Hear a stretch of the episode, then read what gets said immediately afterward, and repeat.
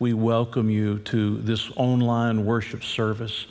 You have a few moments if you want to be able to invite others to join you uh, maybe create a watch party, ask people to come in and join us uh, for this very important message today. And I invite you to find in your Bible 1 Corinthians chapter 1. Find your place in your Bible at 1 Corinthians chapter 1. If you don't have a Bible there in front of you, the words of the verses will be on the screen and you can follow along with me there. And I want to begin reading in verse 18 of 1 Corinthians chapter 1. For the message of the cross is foolishness to those who are perishing, but to us who are being saved, it is the power of God. For it is written, I will destroy the wisdom of the wise and bring to nothing the understanding of the prudent. Where is the wise? Where is the scribe? Where is the disputer of this age? Has not God made foolish the wisdom of this world? For since in the wisdom of God, the world through wisdom did not know God, it pleased God through the foolishness of the message preached to save those who believe. For Jews request a sign, and Greeks seek after wisdom. But we preach Christ crucified, to the Jews a stumbling block, and to the Greeks foolishness. But to those who were called, both Jews and Greeks, Christ the power of God and the wisdom of God.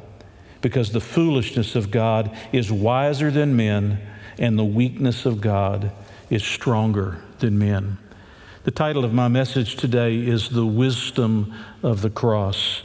And I want to share with you this message. This is something that in our church, every two or three years, is a message that I bring to our congregation and to people who join us to hear this particular message. I went back through my notes on yesterday, just looking back for how long I have been preaching this message. And if my notes are correct, about 20 years I've been preaching this same message every two or three years. That means over the course of those 20 years, some six or seven or maybe eight times, I've delivered this message. Now, I know that some of you might be wondering, why in the world would you do that? Isn't there enough material in the Bible that's new, that's interesting, to be able to come to and say it, diff- say it in a different way? And the answer is absolutely. The Bible is inexhaustible. The reason why I share this message on a repeated uh, fashion, in a repeated fashion, is because it is a message that reasons with people. Actually, this message the content of this message is the core of what it means to be a gospel preacher. If this isn't at the center of what you're preaching on a consistent basis, then you just simply aren't a gospel preacher. No matter what you say about yourself, you're not a gospel preacher.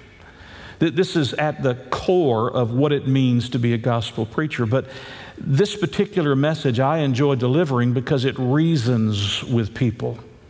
And so, what I'm going to ask you to do with me for the next few minutes is just to reason along with me. The fact of the matter is, you can come to the end of this message and you can totally reject what I'm saying to you. You can totally uh, discredit anything I'm saying. Say, I'm not going to believe any of that. I'm going to walk away from all of that. But at least for the next few minutes, I'd love to engage you in a reasoning exercise where we think through some things that are revealed to us in these verses of Scripture that we've read today and at the end, if you wish to discount it, that's your business. But at least go with me as we reason together for a few minutes today. In these verses, there was a contrast that was being given to us a contrast between the wisdom of the world and the wisdom of God. The wisdom of the world and the wisdom of God. Another way to talk about these two things is to refer to them as worldviews. Everybody lives their life according to a worldview.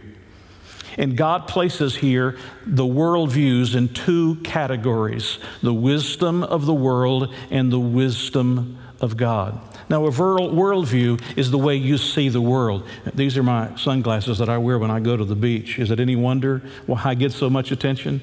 But it is the way that you see the world, it's the way that you interpret the world. You look through your worldview. It affects every aspect of your life, it affects your ambitions, it affects your morals, it affects your responses, it affects your character and your commitments, and every other aspect of your life is affected by your worldview. If your worldview is the wisdom of the world, then you're looking at life and interpreting life through that worldview.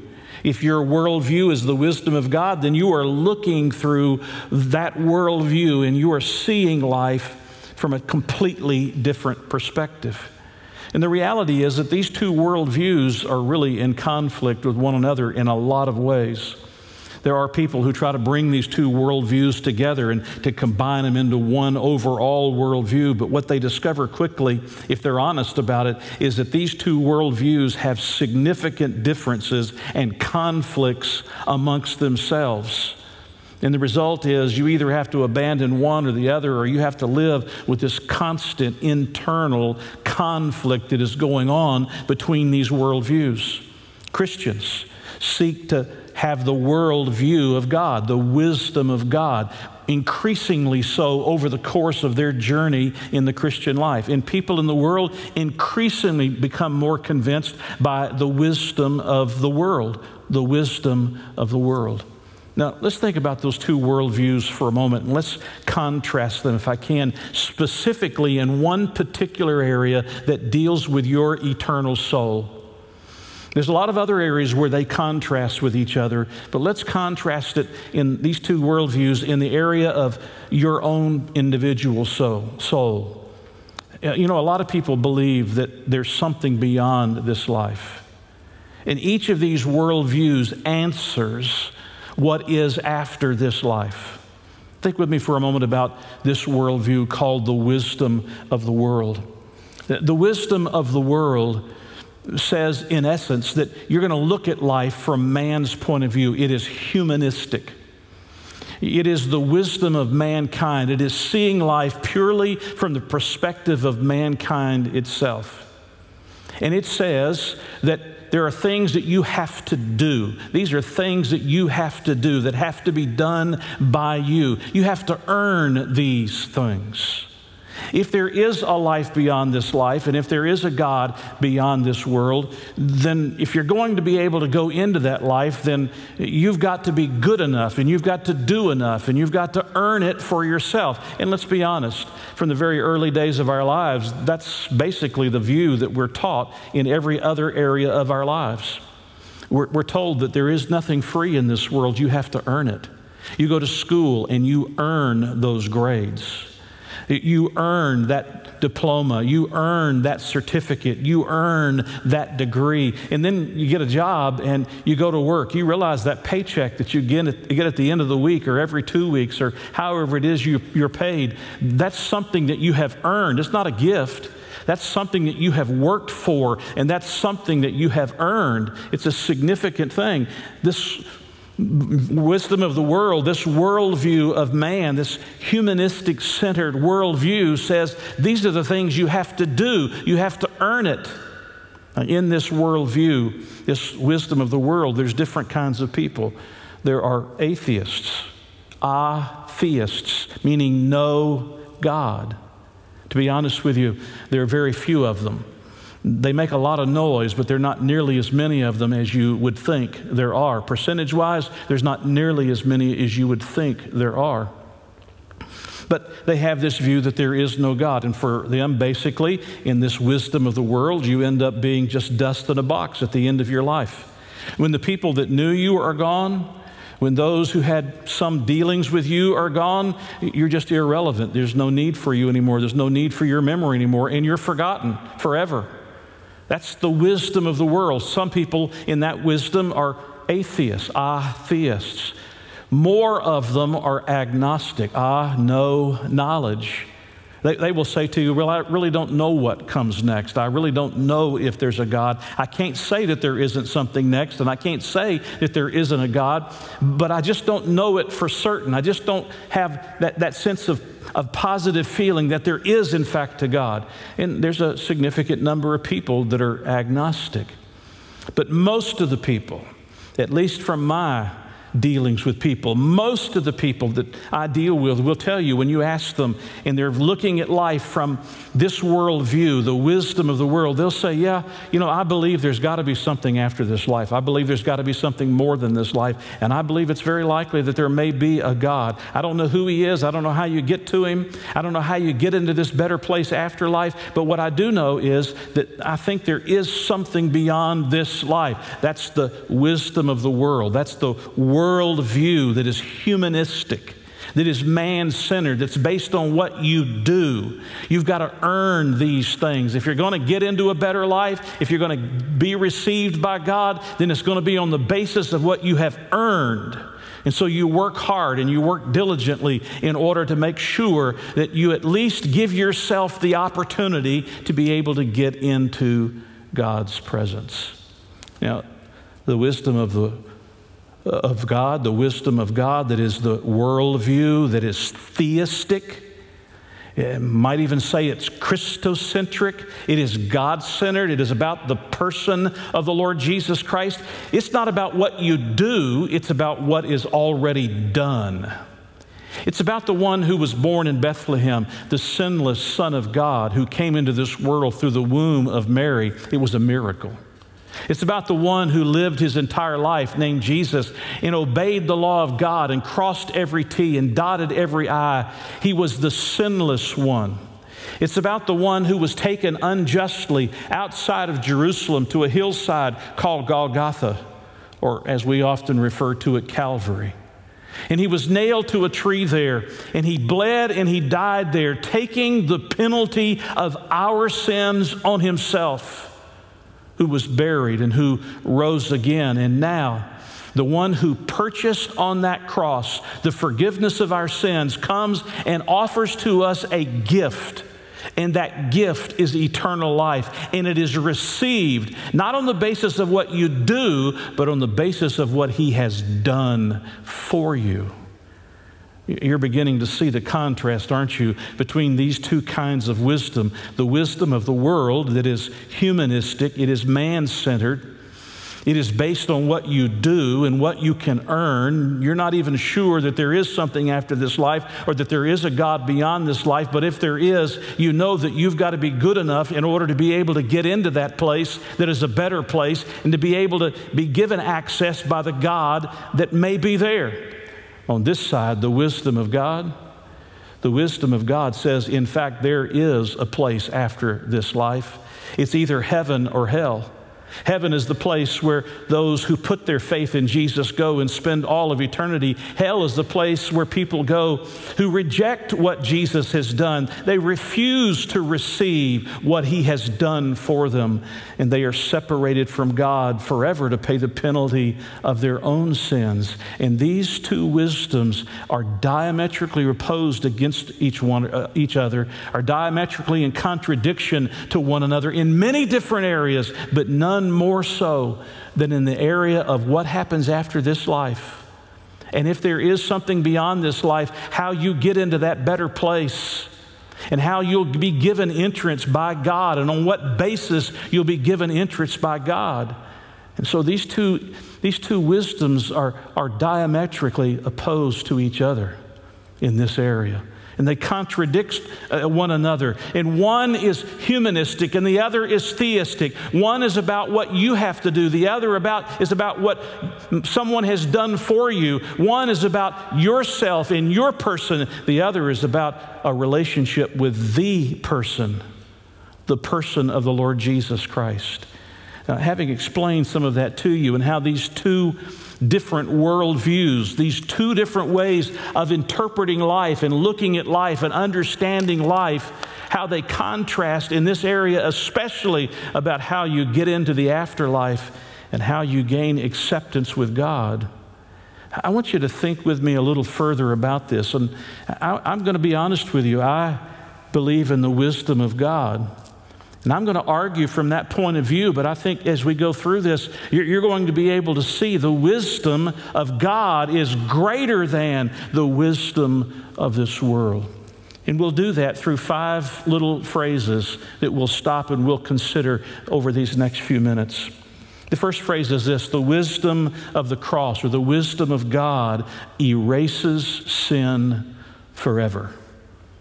Now, think about this for a moment in the wisdom of the world, this humanistic perspective on life. This is the way you look at life from man's point of view. It's about what you have to do and what you have to earn. If there is a life beyond this life and there is a God to whom you have to answer, you've got to be good enough to be able to get into heaven. As a matter of fact, when I talk to people about this matter, they often think of it like the scales of justice, like you see here in the graphic. They think of it like the scales of justice. And on one side of the scales are the bad things that they do, the failures of their lives, the errors of their lives, the things they shouldn't have said that they did say, or the things that they should have said that they didn't say the places that they've been where they shouldn't have been, the things that they did to someone that they shouldn't have done, and so forth. The bad things are placed on one side. And in the wisdom of the world, it says, in essence, here's what you've got to do You've got to work hard enough and long enough to be able to tip the scales in your favor. You've got to do enough good to outwork your bad that you have done. And hopefully, what will happen after this life, if there is an afterlife, that God will see it and God will give you entrance into this better place on the basis of what you have earned. And again, I say, I understand. That's the way we're taught from the very early days of our lives that there is nothing free. You, if you're going to have something, you have to work for it and you have to earn it. But I want you to think for a moment about the wisdom of, of the world and what it cannot do.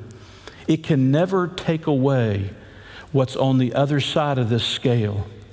In other words, it is always in your rearview mirror. It is always in the back of your mind. It is always something that you have to think about. It is always something that is like a cloud that hovers over you. Uh, think of it this way most of life we spend looking through the windshield going forward. But we all know about that little rear view mirror. And when you look up and you look in that rear view mirror, what you see is this trailer full of the evil things and the bad things and the failures of your life that are going right along with you. They're following along with you every place you go and they're never taken away from you. They're always in that rearview mirror. They're always that cloud that is hovering over you. They are always ever present with you. Now, you may choose to not think about them. You may choose to drown them out, which is what a lot of people do, why they're alcoholics, why they're drug addicts, why they're involved in illicit sex and a lot of other things. Trying to drown out could be a workaholic trying to drown out a guilty conscience because they know that they're never going to be able to tip the scales in their favor. And those things that are on the other side of the scales are things they're not proud of. They wish they hadn't done. They wish they could have done something different. They wish they could go back and relive their lives. But the reality is, in the wisdom of the world, this worldview that is humanistic, that is man centered, that is about what you do, it's about earning a place in the afterlife with God, if there is a God. For the rest of your life, you're spending your whole life trying to do your works to tip the scale in your favor, but you will never be able to escape the past. The past will always be in your rear, rear, view mirror. It will always be present with you. And even if you can turn your mind away from it for a while, in the back of your mind, it's always there. That's, that's the wisdom uh, of the world. That's this humanistic point of view. But think for a moment about the wisdom of God, the wisdom that's found in the cross of the Lord Jesus Christ. Not in what we do, but in what God has done for us, what is theistic, what is Christocentric, what is received, not what is earned. Think about it for a moment. Do you realize that? In the wisdom of God, God says to us, I will take away your sins forever, and I will remove their penalty forever. We call that forgiveness. God forgives us, and God cleanses us, and God washes us of our sins, and He takes it all away. It's a little bit like hitting that reset button. We reset. He resets our lives for us, and He gives to us a brand new life. As a matter of fact, the Bible refers to this matter of forgiveness this way He says our sins are removed from us as far as the east is from the west. You know what that means? It means they never meet. It says that He buries our sins in the deepest sea. Now listen, and He never remembers them against us again. He says that He comes and He gives us a brand new life. Old things have passed away, they're no longer there. Old things have passed away, and behold, all things have become new. And God hits the reset button, and God gives you a brand new life to live for Him. As a matter of fact, Peter, one of the disciples, the apostles of Jesus Christ, put it this way Himself, that is Jesus, bore our sins in his own body on the tree, that we, having died to sins, hear that? Died to sins, might live for righteousness. The wisdom of God that is theistic, Christocentric, that is about what Jesus has done for us. It's about a gift that He wants to give us, and we only have to be willing to receive that gift ourselves. That wisdom of God says, Here's how I'll deal with your sins, your failures, your faults, the evil that you've thought, the evil that you've done. Here's how I'll deal with it I'll take it all away. I'll take it all away. Reason with me for a moment.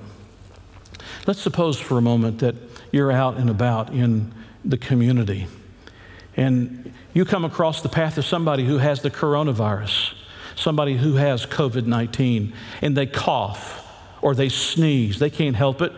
They cough and they sneeze, and now these water droplets have fallen on that hard surface right there in front of you. And before you know it, you have reached out and you have touched those water droplets, those infected water droplets. And now, what do you have? You have a hand that is like a petri dish. You have a hand that is unclean. You have a hand that is dangerous, could even be deadly. Now, you can do one of three things with that hand. Are you reasoning? You can do one of three things with that hand. You can ignore it. You can pretend that it's not there. You can act as if it doesn't really matter. It's not even something you're going to think about anymore. You, you can be miserable about it, you can try to drown out any thoughts of your hand being dirty, that you've come in contact with those droplets that were infected with that coronavirus, that COVID 19 virus. That's one of the things you can do. Another thing you can do is you can put it in your pocket and you can hide it. You know, a lot of people do that with their lives, the things that they've done wrong in their lives, they just try to hide them. They hope nobody will ever see them, that nobody will ever know that they're there. They try to keep them in the shadows so that nobody will ever see them. They put them, in essence, in their pocket and they hide them away. But do you know what? In the back of your mind, you know your hand is dirty. And you know that your hand is dangerous. And you know your hand needs to be, to be dealt with. And yet you just keep it hidden. Or you can do a third thing. You can do what they're telling us to do. You can go to a sink somewhere. You can get some soap and water. And for 20 or 30 seconds, you can wash your hands thoroughly. And you can wash your hands free of that virus that has contaminated your hand, that has contaminated your hands. Now, let me ask you a question. Which of those three is the smartest thing to do? To ignore it? To try to hide the reality of it, even though you know in the back of your mind it's there? Or to go to the sink and to wash away that which is contaminated? Obviously, the answer to that question is the right thing to do. The wise thing to do is to go and wash those hands Wash away the virus that is on those hands. That's the wisest thing to do. And do you realize that's what the wisdom of God says He will do, what God will do for us? He doesn't put us over here in the wisdom of the world, and in the wisdom of the world, tell us what you're going to have to do is be good enough. You're going to have to earn uh, your way into my presence, earn your way into life after this life. If there is a life like that, and there is a God that you're going to have to, you're going to have to earn your entrance into that place. I can't do anything about your past. I can't do anything about the contamination of your life. I can't help you in that respect, but you've got to somehow tip that scale in your favor or the wisdom of God that says, listen, the wisdom of God that's theocentric, that's theistic and Christocentric, the wisdom of God that comes and says, listen, it's in what Christ has done for you. And in what Christ has done for you. It's a gift that He wants to give you. And if you receive it, here's what I'll do for you I'll wash away all of that corruption once and for all and forever, never to be remembered against you ever again. The contamination will be forgiven. We sing a song in the, in the church sometimes. It says, What can wash away my sin? Nothing but the blood of Jesus. What can make me whole again? Nothing but the blood of Jesus. That's the sacrifice of Jesus on Calvary's cross. Oh, precious is the flow that makes me white as snow. Here comes the sink. Listen. No other fount I know where we get washed. No other fount I know. Nothing but the blood of Jesus can take away our sins. Now, you can choose either one. You can choose the wisdom of the world you can choose the wisdom of God. Uh, you can choose the wisdom that is humanistic, or you can choose the wisdom that is theistic. You can choose the wisdom that says, This is what you've got to do to tip the scales in your favor, or you can choose the wisdom that says, This is what's been done. You can choose the wisdom that can never remove your sins, or you can choose the wisdom that takes your sins away and gives you a brand new life. Now, just reason with me for a few moments. What do you think is the best thing to do? There's a second phrase where I want to reason with you, and that is the wisdom of the cross not only, not only erases our sin forever, but the wisdom of the cross eliminates rigorous performance.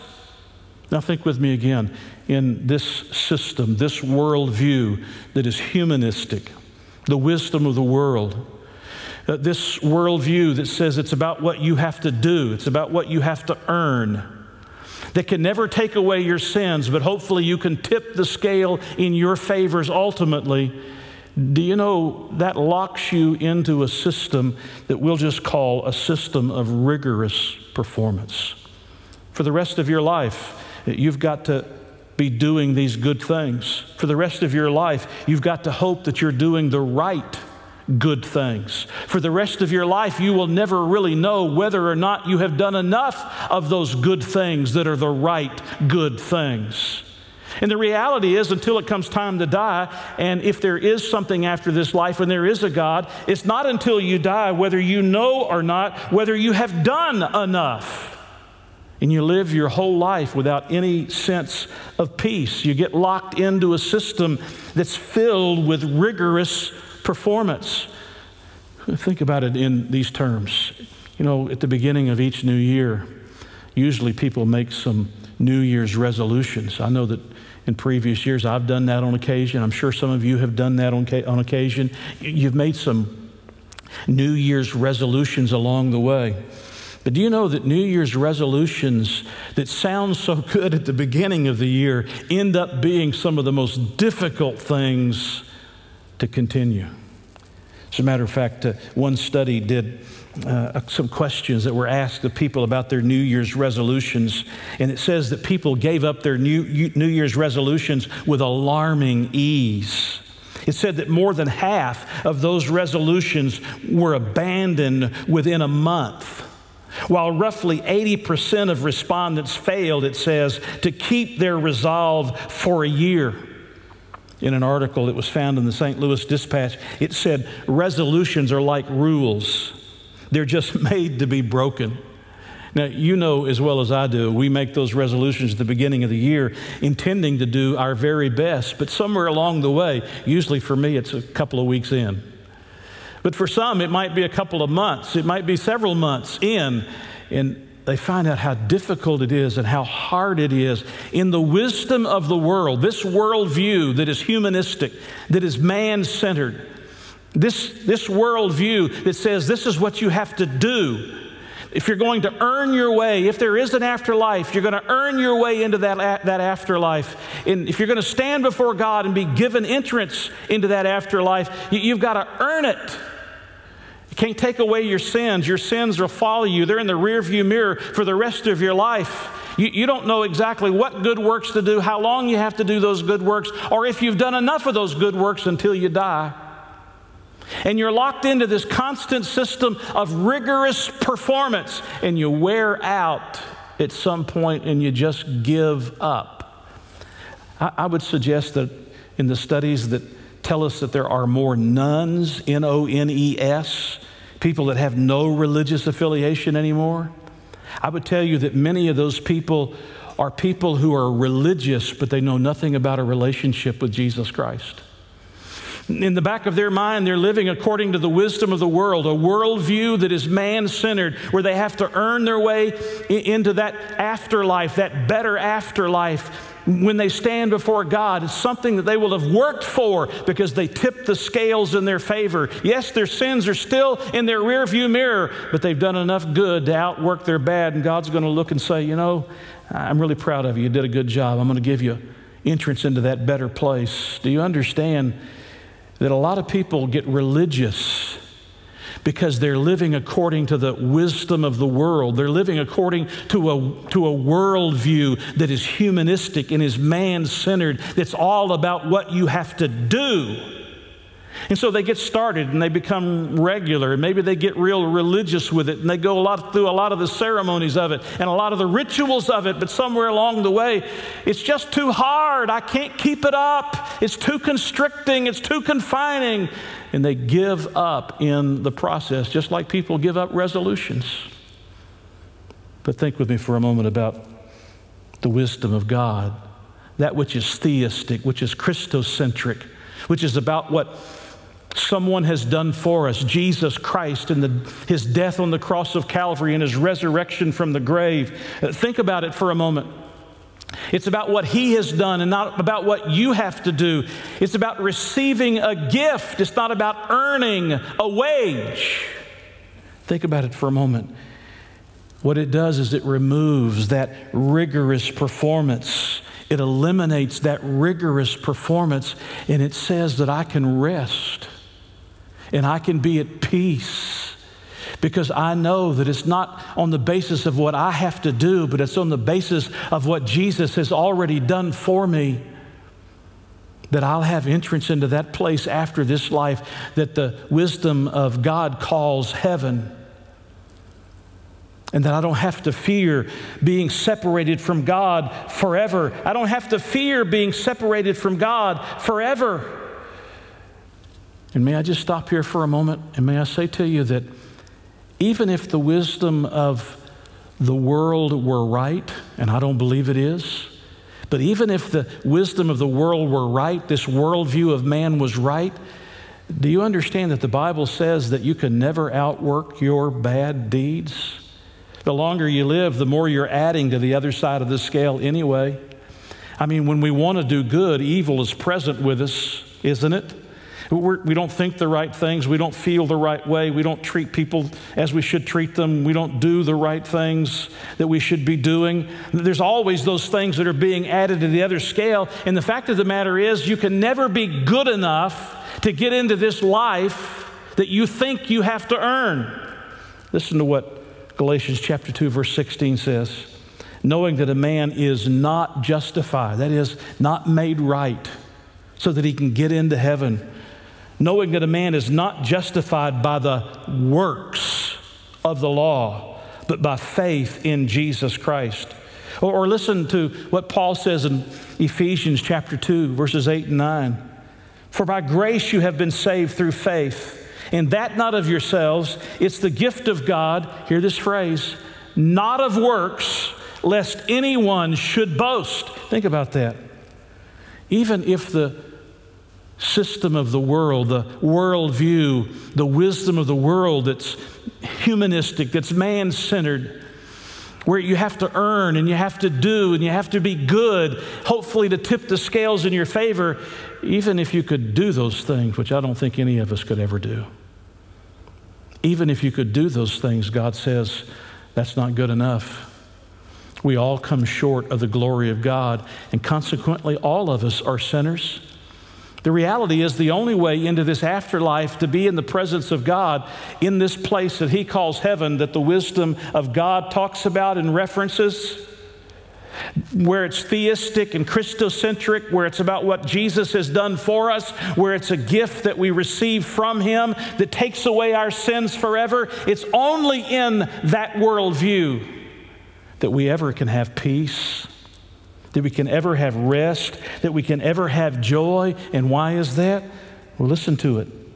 2 Corinthians chapter 5 verse 21 for he made him that's Jesus who knew no sin to be sin for us that we might become the righteousness of God in him you hear that in the wisdom of God that is theistic and Christocentric. It's about what you receive on the basis of what Jesus has done for you. It says that Jesus has paid the penalty of your sins forever. And if you come to Jesus and you receive his free gift of eternal life, there's peace. It eliminates this rigorous performance. Oh, I've got to do more. I've got to do a lot more. I've got to work harder. I've got to go more. I've got to, I've got to be better. You say, Are you telling me that then I can just live any way I want to live? No, that's not what I'm telling you. But I'm telling you that if you live by the wisdom of the world that is humanistic, that is about what you can do and about what you can earn, that you have to live out the rest of your life hoping that you're doing the right things, not knowing if you've done enough of the right things, or even if you're doing the right things. And it's not until you die that you find out whether or not you get into the afterlife and whether God accepts you or not. Do you realize that's a life of misery? That's a life of pain, and that's a life like New Year's resolutions that a lot of people just abandon. But the wisdom of God the wisdom of God that's theistic and Christocentric, and it's about what Jesus has done for us, and it's about receiving a gift, the gift of eternal life, allows us to be forgiven of our sins and to be able to rest in peace, knowing that we're right with God. So let me ask you again which one do you think's the best way to go? I'm just reasoning with you. Which one do you think makes the most sense? In my thinking, the wisdom of God makes the most sense. But I want you to consider it with me around another thought. And that is that the wisdom of the cross encompasses every person. The wisdom of the cross encompasses every person. Now, think about the wisdom of the world. It's humanistic, it's man centered, it's about what you have to do, it's about what you have to earn. If there is an afterlife and there is a God, you've got to be good enough to tip the scales in your favor. You, you can never out, you've got, to, you've got to outwork your bad deeds. You've got to tip the scale in your favor so that you're doing more good than you are bad. And so you're locked into a rigorous performance for the rest of your life where there is no peace and there is no rest. But do you know what you've also done? You've eliminated a whole lot of people. You've eliminated a whole lot of people. What about the person who's done something that you could never really outwork?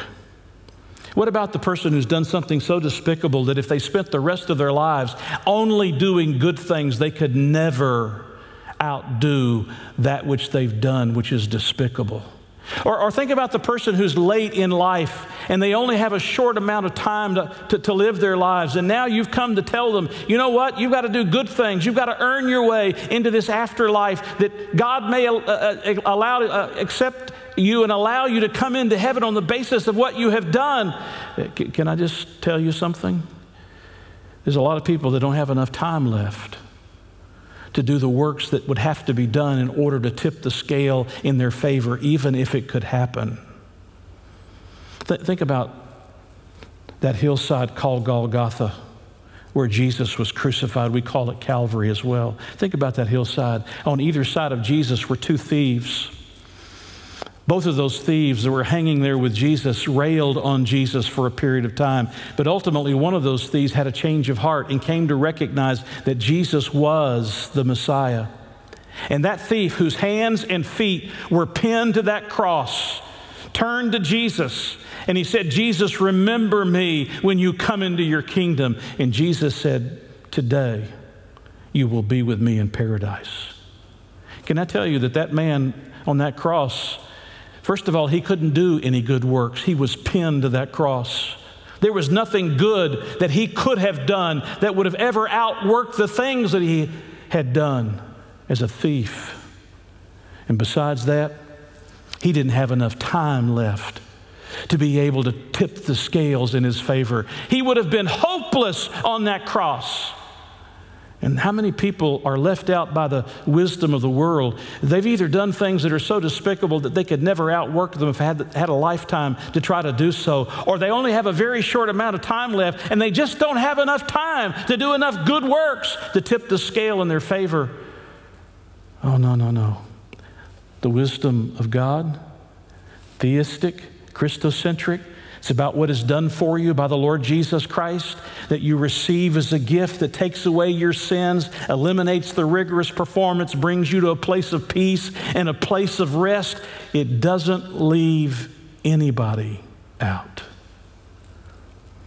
You could be standing next to the bedside of someone that's about to die. Maybe they only have a few minutes or a few hours to live, and you can share with them the glorious gospel of Jesus Christ.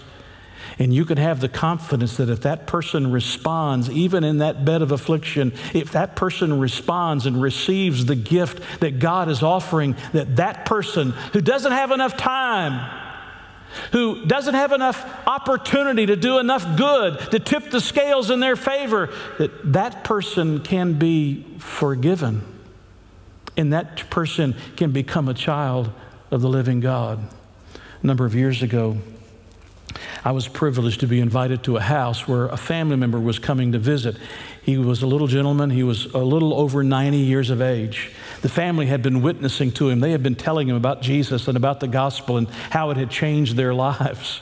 And they were excited. They wanted him to have that same, that same experience with Jesus Christ. But he had not yet received Christ. And so they said, Pastor, would you come over and would you spend a few minutes? He's coming to visit with us from out of town. Would you come sit down with him? And I was so happy to be able to do so.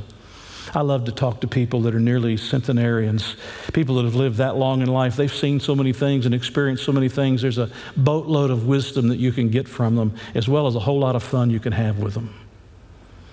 But at some point in our conversation, I turned to the gospel and I began explaining this man about what Jesus had done for him the wisdom of God, this worldview that is theistic, Christocentric, about what Jesus has done for us that you can receive as a gift that takes away your sins and gives you peace and rests and releases you from that system of rigorous performance. I began telling him that story about what Jesus had done for him.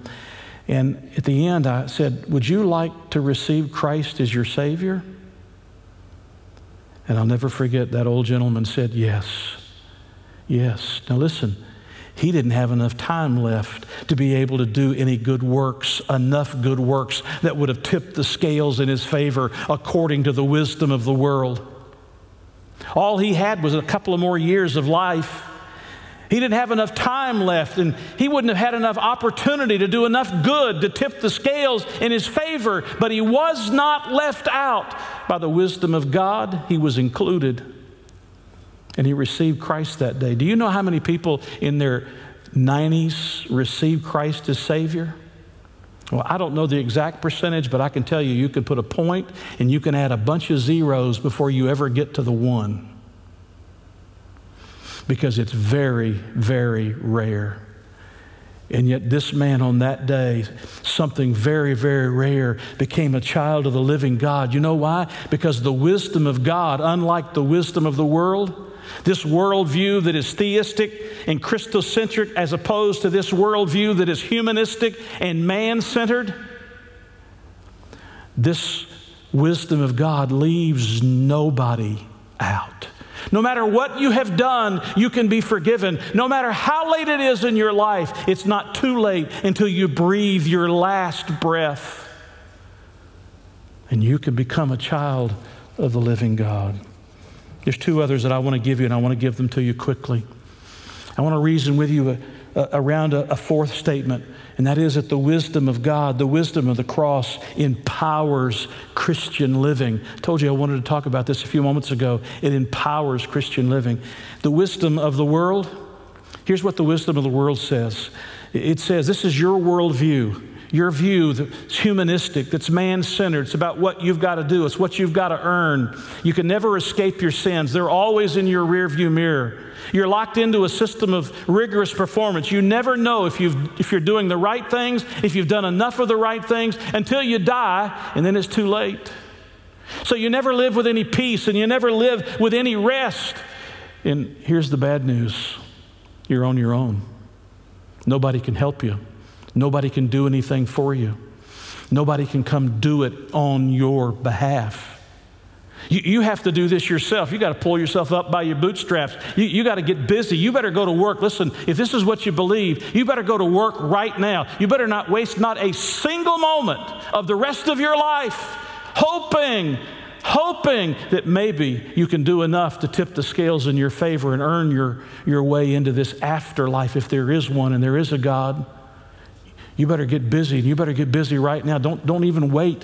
When this message ends, you better get busy right now. And it leaves you to yourself. You got to do it on your own, and nobody can help you. It's a little bit like my computer. I have a desktop computer.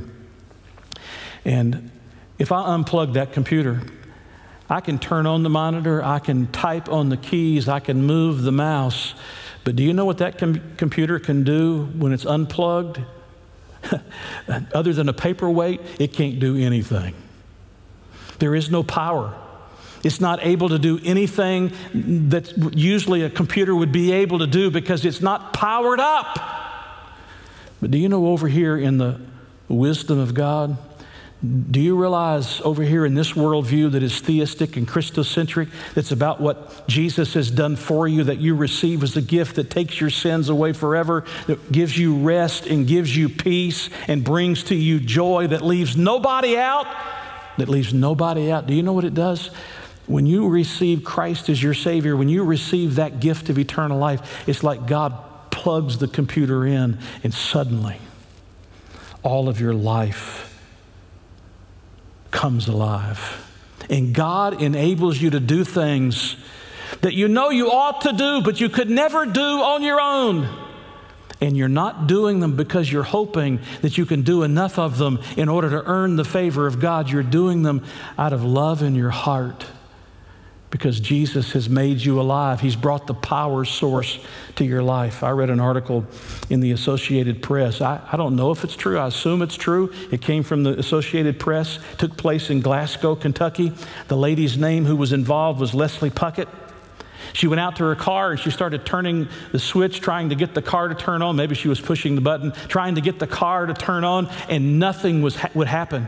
Finally, frustrated, she gets out of the car. She goes around, she opens the hood of her car, and somebody had stolen the engine.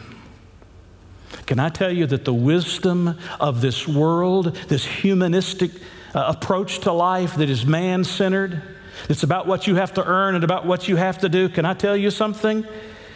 It's not a matter of lacking fuel. It's a matter that the wisdom of the world has no engine at all to help you. But in the wisdom of God, he plugs you into the power source and He enables you to do what you could never have done on your own. And you do it not because you want to earn the favor of God, but because you love Him for what He's done for you and you're resting and enjoying the relationship that you have with Him. And there's one last point, and I'll finish. We want to reason around this last point. The wisdom of God, the wisdom of the cross encourages heavenward praise. Just think about this for a moment. The wisdom of the world. I'm not going to make a long list of all the things that go under the wisdom of the world. This worldview that looks at the world from man's point of view, a humanistic point of view. I want you to think about this for a moment. Can you imagine if there is an afterlife in this perspective? And you can earn your way into heaven. Can you imagine what it would be like to be in that afterlife? Can you imagine people walking around heaven? What, what, what, did you do? How much did you do? Oh, that's nothing. You should have heard what I did. Let me tell you how, how great I was. Let me tell you how, how good I have had to be. Let me tell you what I had to outwork. And there'd be this competitive spirit of people talking about themselves. Look at me, look at me, look at me, look at what I've done. If that doesn't sound like hell to you, you might want to stop and rethink it. The wisdom of the world, if we could get there on the basis of what we do, would be a place where people would be bragging about themselves. But in the wisdom of God, the wisdom of God that is the worldview where we see life from a theistic point of view, from God's point of view, where it's about what Jesus has done for you, that removes your sins forever, that makes you a brand new creature in Christ Jesus, that takes away the rigorous performance that leaves nobody out. Can I tell you, when you get to heaven, you know what you're going to do? You're going to be walking around heaven, and you're not going to be saying, Look at me. You're going to be saying, Look at him. He is the one who made it possible. So let me finish here. And let me ask you a question. Which do you think makes the best sense? The wisdom of the world or the wisdom of God? The worldview that is humanistic, man centered, or the worldview that is theistic and Christocentric? The worldview that says this is what you've got to do, or the worldview that says this is what was done for you.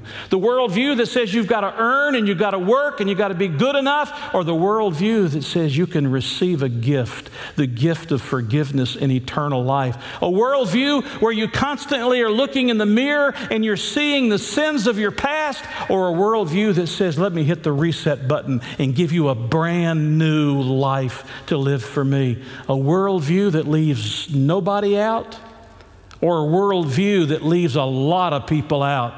A worldview that if there is an afterlife, which I believe there is, if there's an afterlife and there's a God, and I believe there is, that we walk around heaven talking about ourselves or we talk about the one who made it all possible. I, I don't know, but when somebody presented that to me when I was a 16 year old teenager, I determined that the wisdom of God made a whole lot more sense than the wisdom of the world. And I hope it does for you as well. I hope it makes a whole lot more sense. You say, I want to understand you, Pastor. Why is this so important? Why do you preach this message two or three times? Uh, uh, you know, two or three times, or excuse me, six or seven times over the course of nearly 20 years, every two or three years. Well, why do you preach this message? Because when I reason with people, most of the people I know come to a place and they say, you know what, that makes a whole lot more sense. The wisdom of God than the wisdom of the world. And that's what Paul was saying. That's what Paul was saying. As a matter of fact, in verse 18, listen to it again. For the message of the cross is foolishness to those who are perishing. Now listen, but to us who are being saved, it is the power of God. I've got good news for you today. I came to deliver this message, though I've delivered it a number of times before. I, I came to deliver this message to give you good news. The wisdom of God says you can be forgiven. You can become a child of God. You can have a home with God in heaven. He'll take away your sins. He'll leave nobody out. I know some of you think you've done things that God could never forgive. Wrong. Where sin abounds, grace does much more abound. God can forgive you and God can give you a brand new life, and God can promise you eternal life, give you eternal life, and promise you a home with Him in heaven, not on the basis of what you have to do, but on the basis of what Jesus has already done for you. And I'll never forget that Wednesday night. As a 16 year old teenage boy, when I came to understand that, I said, Jesus, save me. It wasn't about religious deeds, it wasn't about rigorous performance. It wasn't about what I could do or what I couldn't do. It wasn't about tipping the scales in my favor. It was about what Jesus has done. And I came and I said, Jesus, you are my only hope. Jesus, save me.